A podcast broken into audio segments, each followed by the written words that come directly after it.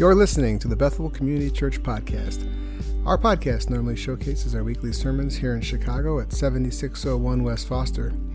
Now, podcasts are great, but they do not replace the care and community you receive from the local church or from your local pastor. So we encourage you to come, join our community, or contact us to help you find a community in your area.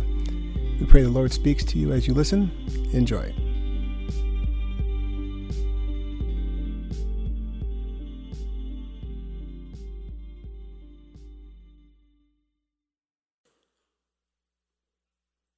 Everybody else, uh, a reminder that we are in the Gospel according to Mark. We're going to be looking at chapter 7 this morning. If you haven't gotten uh, one of those little Gospel according to Mark um, journals, we do have a few available uh, still in the foyer. Um, please put your name on it. Every now and then we find one. We don't know whose it is. Um, if you're missing yours, it may be out in the foyer. Uh, we normally just put them there for whoever's missing it to grab it. But if you put your name in it, we'll know it's yours. We'll make sure that you're taking uh, appropriate notes in it, and we'll get it back to you. No.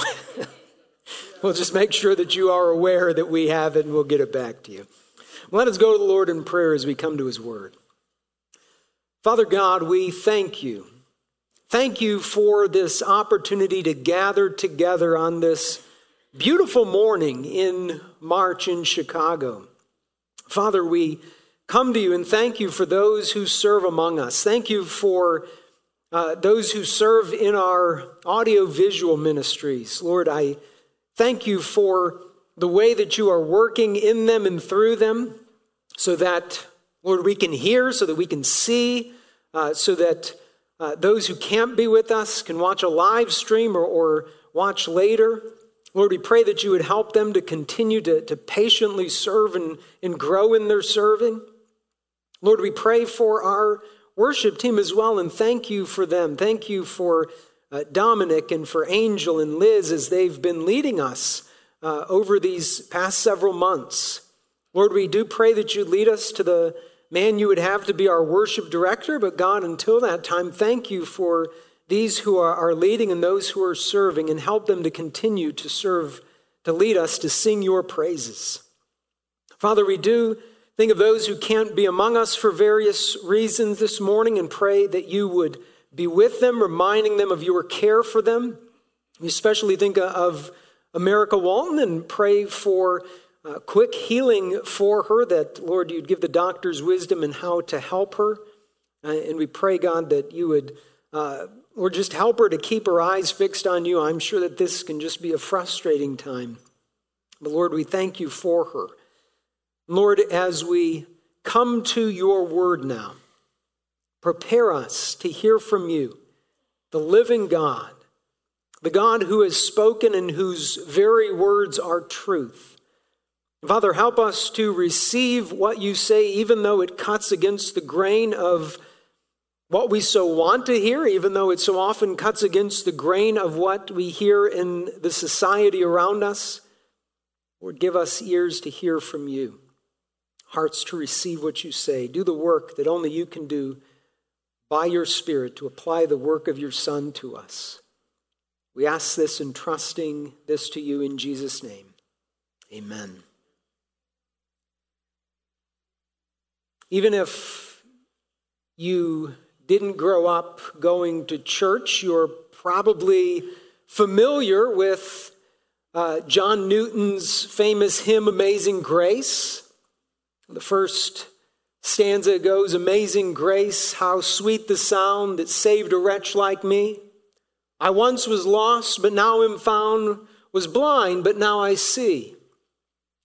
Well, in 2002, I was doing a, a summer missions project in Virginia Beach with Cru, and while I was there talking with people on the beach, one day I met a man, and as I was conversing with him, talking to him about Jesus, he says to me, I don't like the hymn Amazing Grace. So I asked him, Well, why? What don't you like about it? And he said, I don't like that line that say that grace saved a wretch like me because I don't like to think of myself as a wretch. Well, I'm not interested in wrangling about words this morning. This man really captures the sentiment of our day, of our society. We like to have high self esteem. We like to think well of ourselves. We, we like to think of ourselves as being pretty good people by nature. In fact, uh, a recent survey from Ligonier Ministries in 2022, their State of Theology survey found that 66% of Americans and 57% of those who claim to be evangelical Christians agree that everyone sins a little, but most people are good by nature. And it should be no surprise then to, to find out that seven out of 10 Americans and almost four out of 10 evangelicals disagree that even the smallest sin deserves eternal damnation. We have a very low view of sin, especially a low view of our own sinfulness. That leaves us in grave danger this morning. You see, if you don't see your own sinfulness, if you don't see the sinfulness of your sin, you'll just treat the symptoms in your life of your sin. You'll treat them like you would treat a, a, headache that you have with Tylenol rather than recognizing that it's brain cancer and needs far more radical surgery or treatment. Well, in Mark chapter 7, verses 1 to 23, Jesus, the great physician, cuts to the heart of the matter, which is the matter of our sinful hearts. Listen to what Jesus says in Mark 7, verses 1 to 23.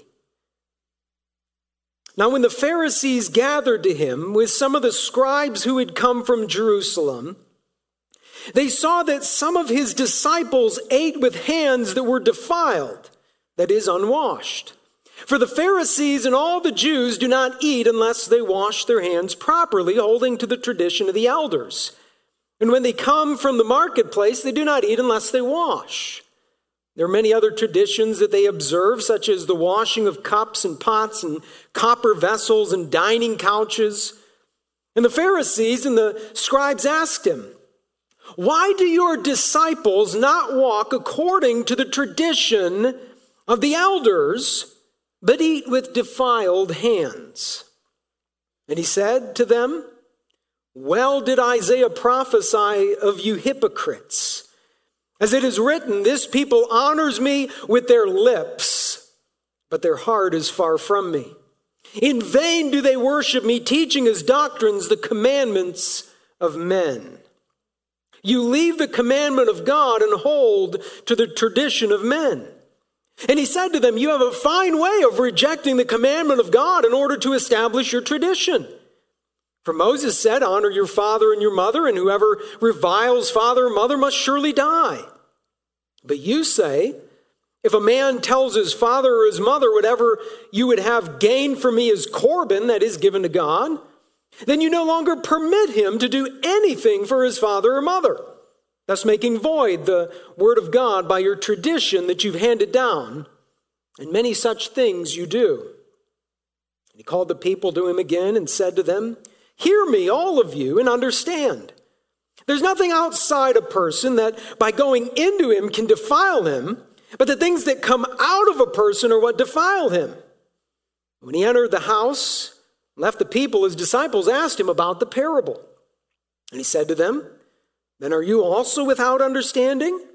Do you not see that whatever goes into a person from outside cannot defile him? Since it enters not his heart, but his stomach, and is expelled. Thus he declared all foods clean. And he said, What comes out of a person is what defiles him. For from within, out of the heart of man, come evil thoughts, sexual immorality, theft, murder, adultery, coveting, wickedness, deceit, sensuality, envy, slander, pride, foolishness. All these things come from within, and they defile a person. My main idea for you this morning is that because sin and defilement come from the heart, turn in faith to Jesus as Savior. Because sin and defilement come from within, come from your heart, call is to turn in faith to Jesus, the only one who can save. Last week we saw in chapter 6 of Mark that Jesus is the good shepherd of the sheep. He is our shepherd king who has come to save us, to, to seek and to save the lost. And then when we come to know him, he invites us to join him on his mission. And so as we come to, to chapter 7, it almost seems like this is a complete break. It, it can the connections aren't immediately obvious to us. And so you might wonder why does Mark even include what Jesus says about sin and defilement here? I believe there are at least three connections here. The first is that as Jesus is growing in popularity, again, we see that he faces opposition from the leaders of Jerusalem. And so, in this way, Mark is foreshadowing for us the cross of Christ that is on the horizon, that's always been on the horizon in Jesus' life. The second, as we'll see when we come to the end of chapter 7 and into chapter 8, Jesus is about to go and minister among Gentiles. And so when Jesus in verse 19 here declared all foods clean, he's doing more than just telling us, hey, you can now eat ham and bacon and shrimp, as great as that is. Now, with the coming of Jesus, he establishes a new covenant, making the old covenant obsolete, as Hebrews 8 says. And so those dividing walls between Jews and Gentiles have been broken down so that we can be one flock in Christ. There's a third connection as well. Back in chapter 6, verse 52, we read that the disciples didn't understand because their hearts were hardened. And so, this is, is a theme throughout this section and all the way into chapter 8 that the disciples are not understanding. As we see in verse 18 of chapter 7, Jesus, when, when the disciples come to him and, and ask him about the parable, he says, Then are you also without understanding? Comes to its head when Peter says to Jesus, Hey, you are the Christ, the Son of God. And then Jesus starts talking with his disciples and says to him, All right, I'm the Christ and I'm going to die on the cross. And the disciples, in fact, Peter then begins to rebuke Jesus because he doesn't understand. Well, what doesn't Peter, what don't the disciples understand? They don't understand the heart of the problem. And so they don't see why Jesus should need to go to the cross. If you ask people today, what's wrong with the world? You're likely to get all sorts of answers. And since it's a uh, since it's a election year, you're likely to get you know, somebody who's a progressive, they're going to tell you the conservatives are the problem. If you're a conservative, they're going to say the progressives are the problem. They're going to be finger pointing, and everybody else is what's wrong with the world. Well, years ago, a London newspaper asked that very question What is wrong with the world today? To which Christian author G.K. Chesterton famously responded, very simply yet profoundly Dear Sir, I am. What's wrong with the world today? I am.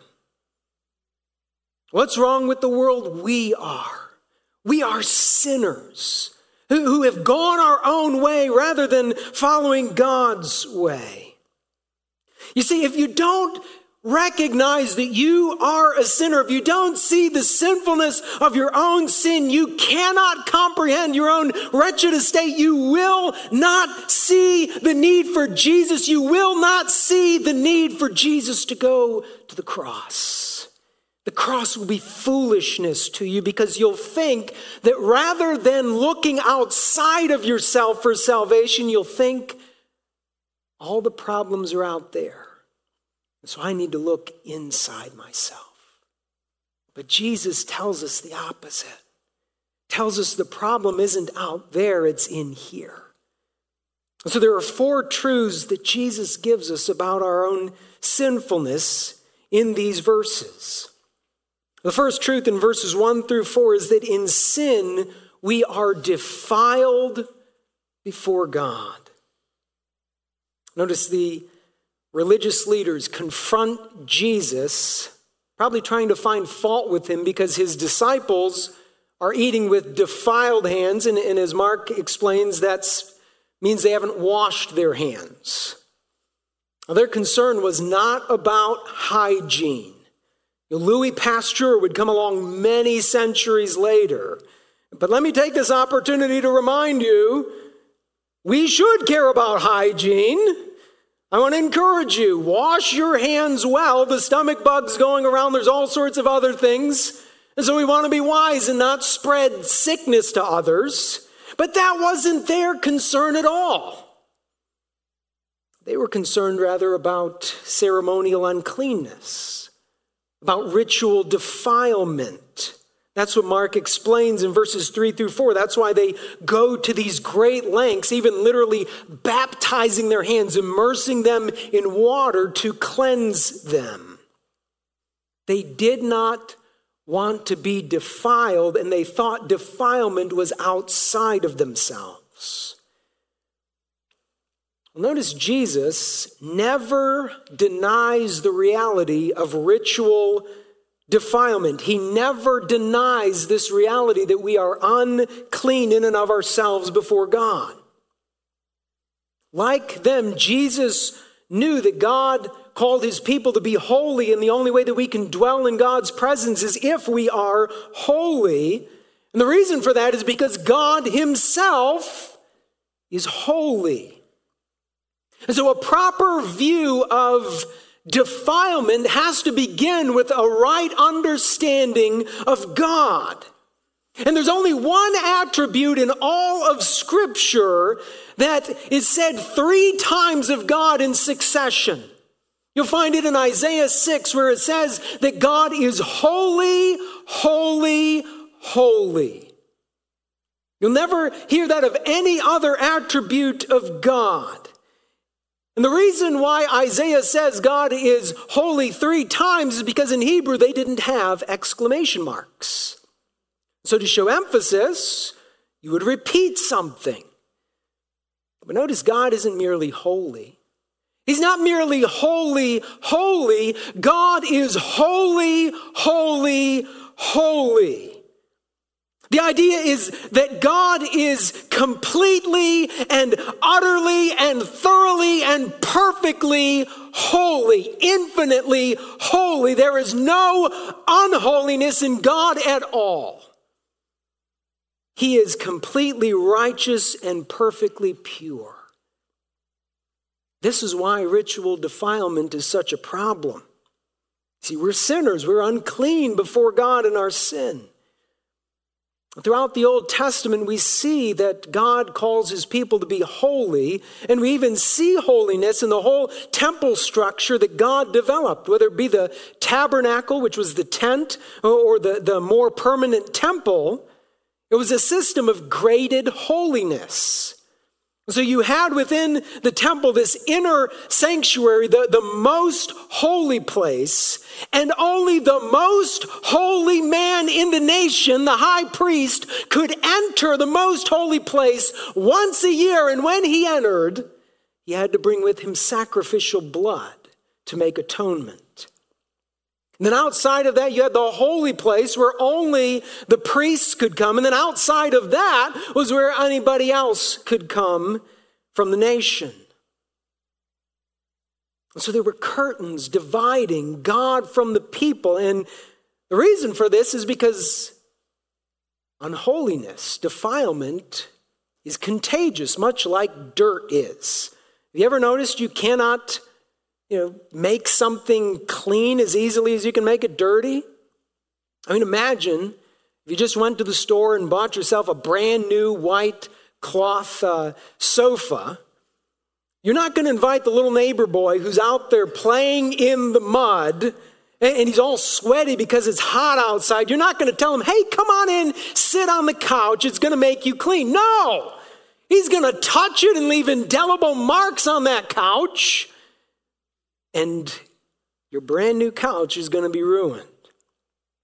It's the same that God won't let those who are defiled into his holy presence. We would say he wouldn't let them into heaven. But likewise, those curtains kept God from us. You see, as scripture says, our God is a consuming fire. In his holiness, God, God's holiness burns in wrath toward all that is sinful, all that is defiled. And so, if God were to come into the presence of sinners, God would consume us in an instant. As God's people, the Israelites were to be holy so that they could represent God and so that they could dwell in God's presence and God could dwell among them. And that's what sets up the confrontation in verses 5 through 8. Where we come to our second truth, it's that sin corrupts our worship. Verse 5 the Jerusalem leaders ask Jesus why his disciples aren't keeping the tradition of the elders. See, they understood that the Old Testament didn't specifically say that you had to wash your hands before you eat. Instead, this was a tradition. These traditions were passed down in, as an attempt to preserve holiness. Well, Jesus didn't have a problem with their tradition per se. He, he didn't care that they were washing their hands. The problem was that they were teaching their traditions as if their traditions were God's commandments. They were really becoming legalistic, they, they were becoming traditionalists, and this is actually a problem that we can all easily fall into. Theologian Jaroslav Pelikan years ago said, Tradition is the living faith of the dead. Traditionalism is the dead faith of the living. See, the problem is that they were no longer walking, trusting in God and obedience to Him. They were substituting their traditions for obeying God.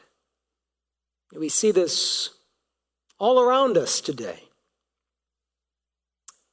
You'll never find a single person, even the, the most ardent supporter of moral relativism, they still have norms of right and wrong. You'll never find a single human being that doesn't have norms because it's part of the way that God created us. And so if you keep those norms, you're considered virtuous. Well, as Daniel Strange observes in his excellent book, Making Faith Magnetic, it's not merely enough to keep the norms. I mean, as exhausting as that is just to keep them as, it was with the Pharisees. So today, it's exhausting. You have to try to show other people that you are virtuous. We call this virtue signaling. You know, it's not enough for companies to embrace and celebrate, for instance, the moral revolution. No, they've got to post themselves doing it online. You know, they, they've got to make sure that everybody knows they're using the preferred pronouns, that they're supporting drag queen story hour at the library. This is the new orthodoxy, a new doctrine that has been substituted for the commands of God, just like the Pharisees and religious leaders were doing. And notice how Jesus labels them. Verse 6, he calls them hypocrites. This is the only time in the gospel according to Mark that Mark uses the word hypocrites. And originally the word meant a masked stage actor. In other words, they looked good on the outside, and so it is for a hypocrite. Hypocrites look good, look like they're clean, but inside they're full of dead bones, as Jesus says in the gospel according to Matthew. You see, what we end up doing is substituting our traditions for the commands of God. You know, as evangelical Christians, it's really easy for us today to point the finger at everybody out there until we find out we've got three fingers pointing right back at us. Why? Because it's so easy for us, likewise, to go through the motions. It's so easy for us to worship God with our lips when our hearts are far from Him. It's easy to, to come and, and gather with the church every week and to sing heartily God's praises and, to listen to the sermon and even give a hearty amen to the sermon. And then to go out and to serve others and even tell others about Jesus. While yet we ourselves may be unsaved. Remember when I was in college, one of my friends had dated a girl.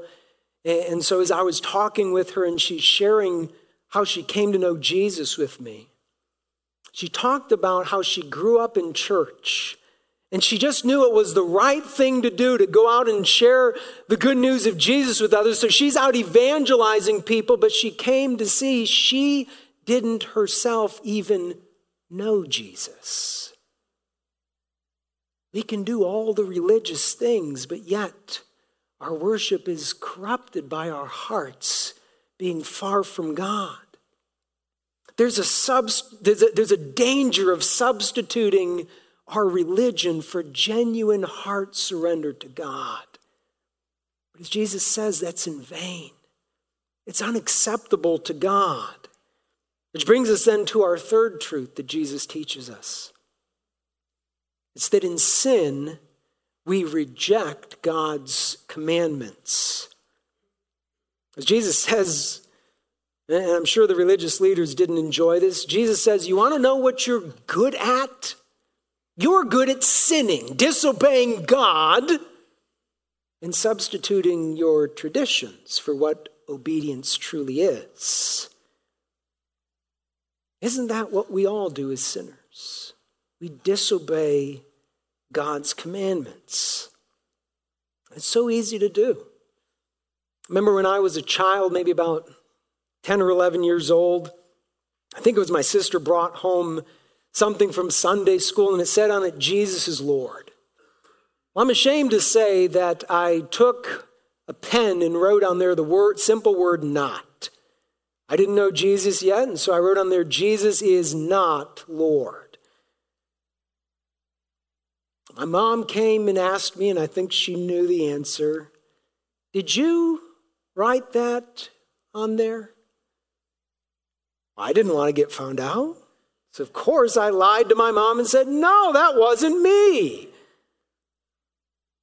You realize I just broke three of the commandments really easily right there?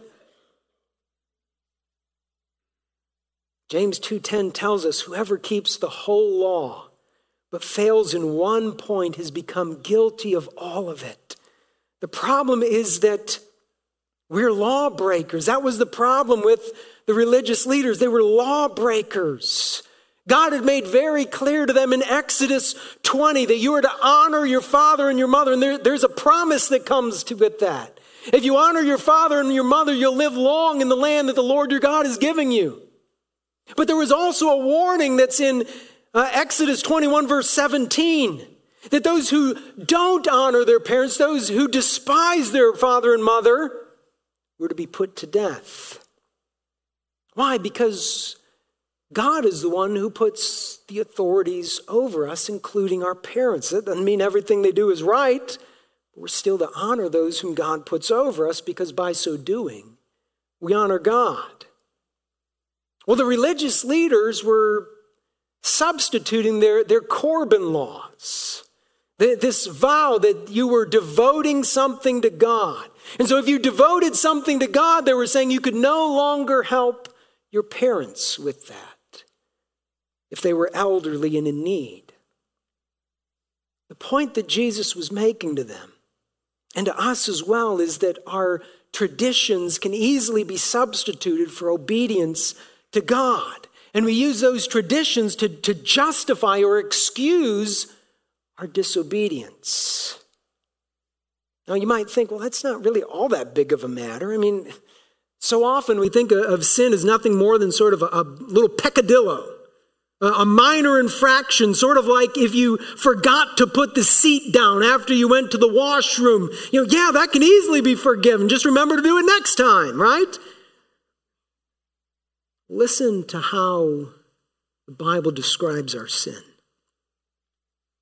Sin is transgression. It means it's an intentional breaking of God's law. 1 John 3, verse 4 says, Sin is lawlessness. Likewise, you go to Genesis 3 and you see Adam and Eve grasping for the fruit. What were they doing? They were striving to be equal with God. And so when we sin against God, what are we doing? We're claiming that we have the right to determine right and wrong rather than God. Likewise, sin is described as a trespass. In other words, we go beyond the boundaries that God has given us for our good, the good boundaries that keep the world from going into utter chaos as we see in Genesis chapter 6. Likewise, sin is wickedness. it, it is a perversion. Sin is missing the mark. Sin is waywardness. It's choosing to go your own way rather than God's way. Sin is rebellion against God. In other words, sin is a form of cosmic treason. It is a stain that we cannot remove. And so sin always defiles and always corrupts, and that is why God's standard is 100% obedience. Remember when I was in my undergrad, I took Calculus 3, and I look back and I don't remember a single thing from Calculus 3. It was so hard that nobody in the class was even passing. So our professor gave us such a steep curve that I went somehow from an F to a C. That's the only way I passed that class. Friends, God never grades on a curve. God is a holy judge. 99% is failing. 90% is failing. If we're honest with ourselves, we don't even come near that. We miss the mark. God's standard isn't merely a set of rules, God's standard is a person, Jesus Christ, who perfectly obeyed his Father 100 percent. Now, let me be clear God has made us in his image. And so none of us are as utterly depraved as we possibly could be. When you look at Adolf Hitler, he didn't kill his mom. You know, nobody's, you know, as bad as they possibly could be in this life. And yet sin has corrupted every fiber of us. There's nothing that isn't depraved, nothing that isn't corrupted by sin. Our minds, our wills, our desires, our affections, our words, our actions, everything is corrupted. That is why we are slaves to sin, dead to sin, enemies of God apart from Christ. Or as Paul says in Romans 3, none is righteous, no, not one. No one understands, no one seeks for God, no one does good, no, not one. It's as if sin pumps through our veins and seeps out of our pores for every and touches everything we do. There's a reason for that, as Jesus says. It's because it's coming from our innermost being. Now, what Jesus tells us here is not the news that we like to hear about ourselves. But in our fourth truth that Jesus gives us, it's that sin comes from our hearts. Jesus makes clear it's not what you eat, it's not what's outside of you coming in that defiles you. Because it doesn't go into your soul, it doesn't go into your heart, it passes through. Literally, what Jesus says, it goes into the latrine, into the sewer. Now, Jesus isn't saying what you eat isn't important. He's not telling you that you can't be corrupted by outside influences on you. Rather, Jesus' point here is simply that sin comes out of our innermost beings, comes out of your heart. And what he says here agrees with the rest of what scripture says. Jeremiah 17 9 says, The heart is deceitful above all things and desperately sick. See, at the core of our being, it's as if we have a metastasized cancer that's spreading everywhere in everything we do. So the result is, Jesus says, verse 21, is we have evil thoughts and intentions. There's sexual immorality. That would mean lust, that would mean pornography, that would mean fornication, that would mean homosexuality, any sort of sexual immorality. Theft, murder, adultery, coveting, that is, being discontent with what God has given you and, and longing for what someone else has. Wickedness, deceit, sensuality, envy, or, or could be greed, slander, and that would include anything gossip, any sort of speech that tears others down, pride, foolishness. As Jesus says, then, all these evil thoughts, all these evil attitudes, all these evil words, all these evil actions come out from our hearts and defile us. It's like a polluted fountain. It's getting on everything that we do. Now, we might wonder why is it that Jesus spends so much time driving home our sinfulness? The answer is because if you don't see your own sinfulness and how it's affected you, if you don't see that sin is ultimately the problem,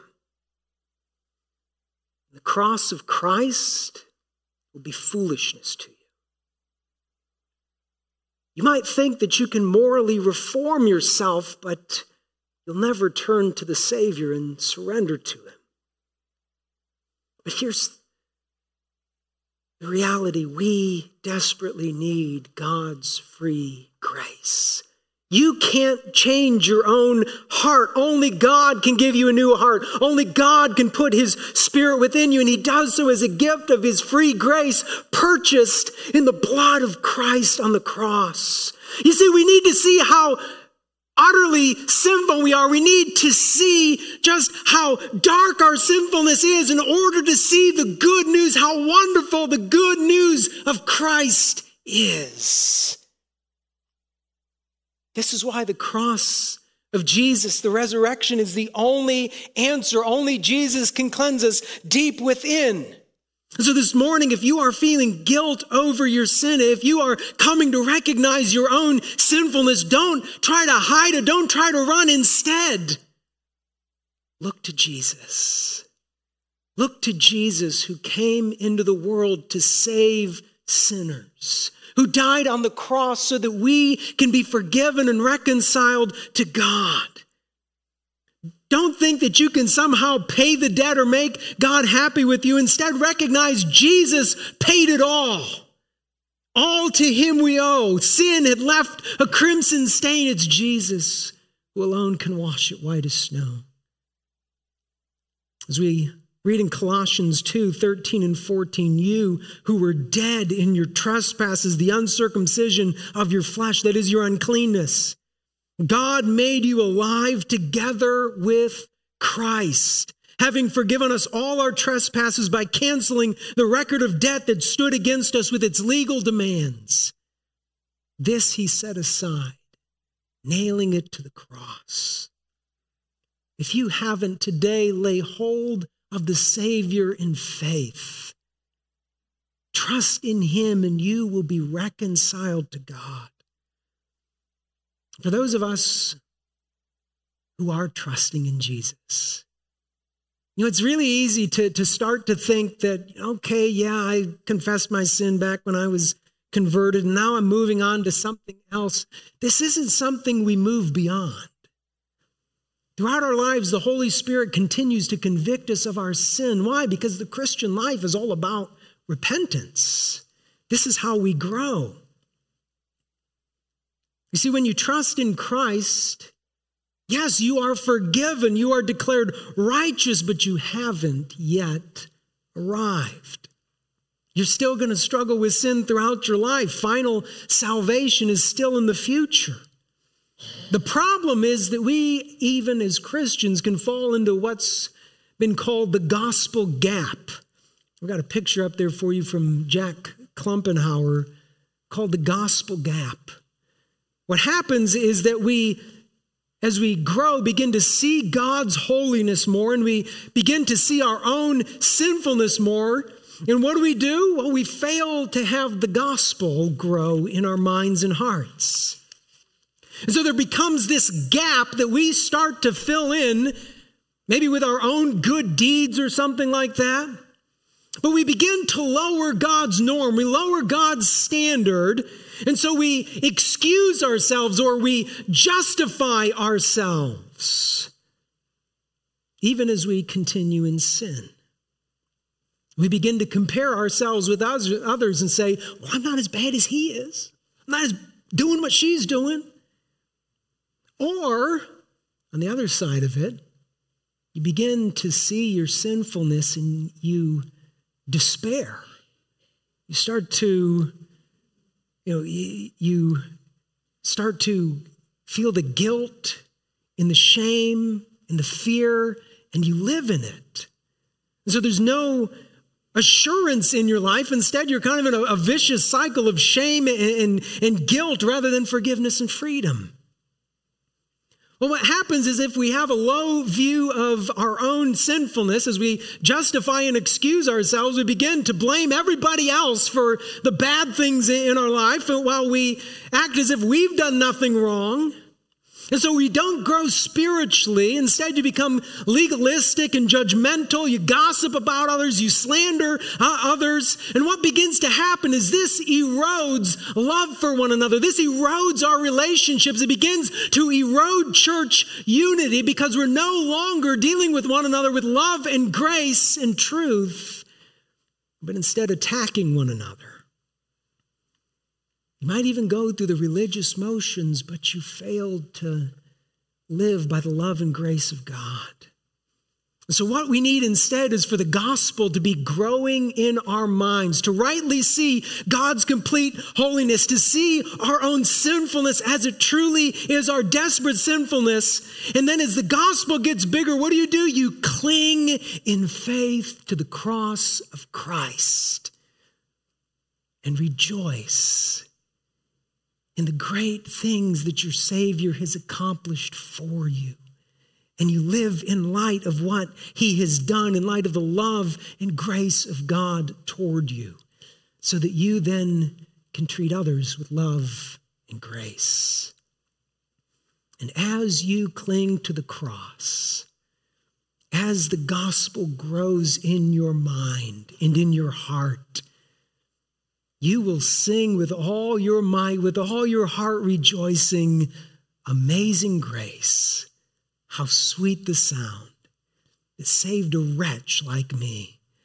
I once was lost, but now I'm found, was blind, but now I see.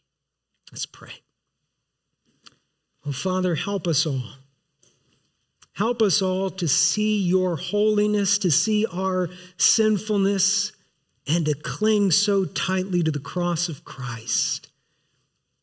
Thank you for your love that will not let us go. I thank you for your promise that if you began a good work in us, you will bring it to completion. God, until then, pray that you would help us to accept the truth about ourselves, but to let that lead us again and again to the cross of Christ and to your grace. And then help us to share that good news with others. In Jesus' name we ask. Amen.